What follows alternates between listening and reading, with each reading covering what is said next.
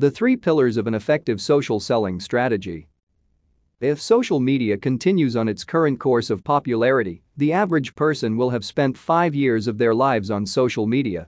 The medium has changed the way we communicate, interact with our friends, and most certainly, the way we do business. It comes as no surprise that social selling has taken off in popularity, along with the rise in prominence of social media. If there is a channel where people are willing to connect and communicate, salespeople will find ways to leverage it. It wasn't long after everyone started to have phones in their homes before forward thinking sales teams were learning how to leverage that fact to conduct cold calling in order to sell products.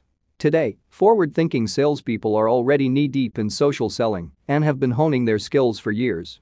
If you aren't one of those people, you're already falling behind. To be successful in social selling, there are some basic pillars you should embrace and consistently work on. 1. A willingness to engage. You can't be successful with social selling if you aren't willing to engage with your intended audience. Even worse, it's the whole point of doing social selling. If you're selling, you're doing it wrong. While for some, interacting with people for the first time can be a scary prospect. Jumping into conversations with people that you don't know and providing advice, guidance, and insight can feel strange at first. At first, you may be scared and think that everyone online will be seeing what your thoughts and opinions are. Maybe, you'll even think that people think what you say doesn't make sense. Being an introvert, it took me personally a long time to realize that's not the case at all. Get over it and you'll be amazed how grateful people are. But it's the confidence to engage from a position of authority that makes social selling so powerful. Apprehension leads to fewer conversations and reduced effectiveness. Further, jumping into public conversations and failing to provide value doesn't help you get your name on people's radars. This is a hump that every social seller has to get over to find success.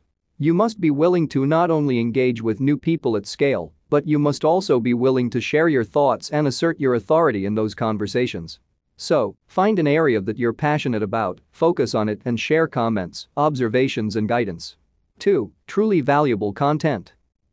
One of the biggest mistakes that many people make when they first break into social selling is underestimating the importance of delivering truly valuable content. You can't just share the same old X tips for that your audience has seen a million times before. That won't help you stand out. You want to impress them. Not only that, if you just boil up what someone else already did dozens of times, you're not really contributing something new. To do that, you have to deliver content that is genuinely valuable bookmark worthy, if you will. To deliver content that your prospects find valuable, you have to have a deep understanding of their situation. Custom crafting content that speaks to their biggest concerns and needs is the only way to really catch their eye. This also speaks to the frequency in which you publish content. Publishing a healthy amount of content is a good thing, but only if all of it is truly valuable to your audience. If the content that you share fluctuates in the value that it provides, you'll have a hard time catching their eye when you do share something truly helpful. It's better to publish one really impressive piece than it is to publish five forgettable ones in the same time frame. 3. A clear goal for each interaction. As you create a list of prospects that you would like to target through social selling, it's important that you have a clear goal for the interaction.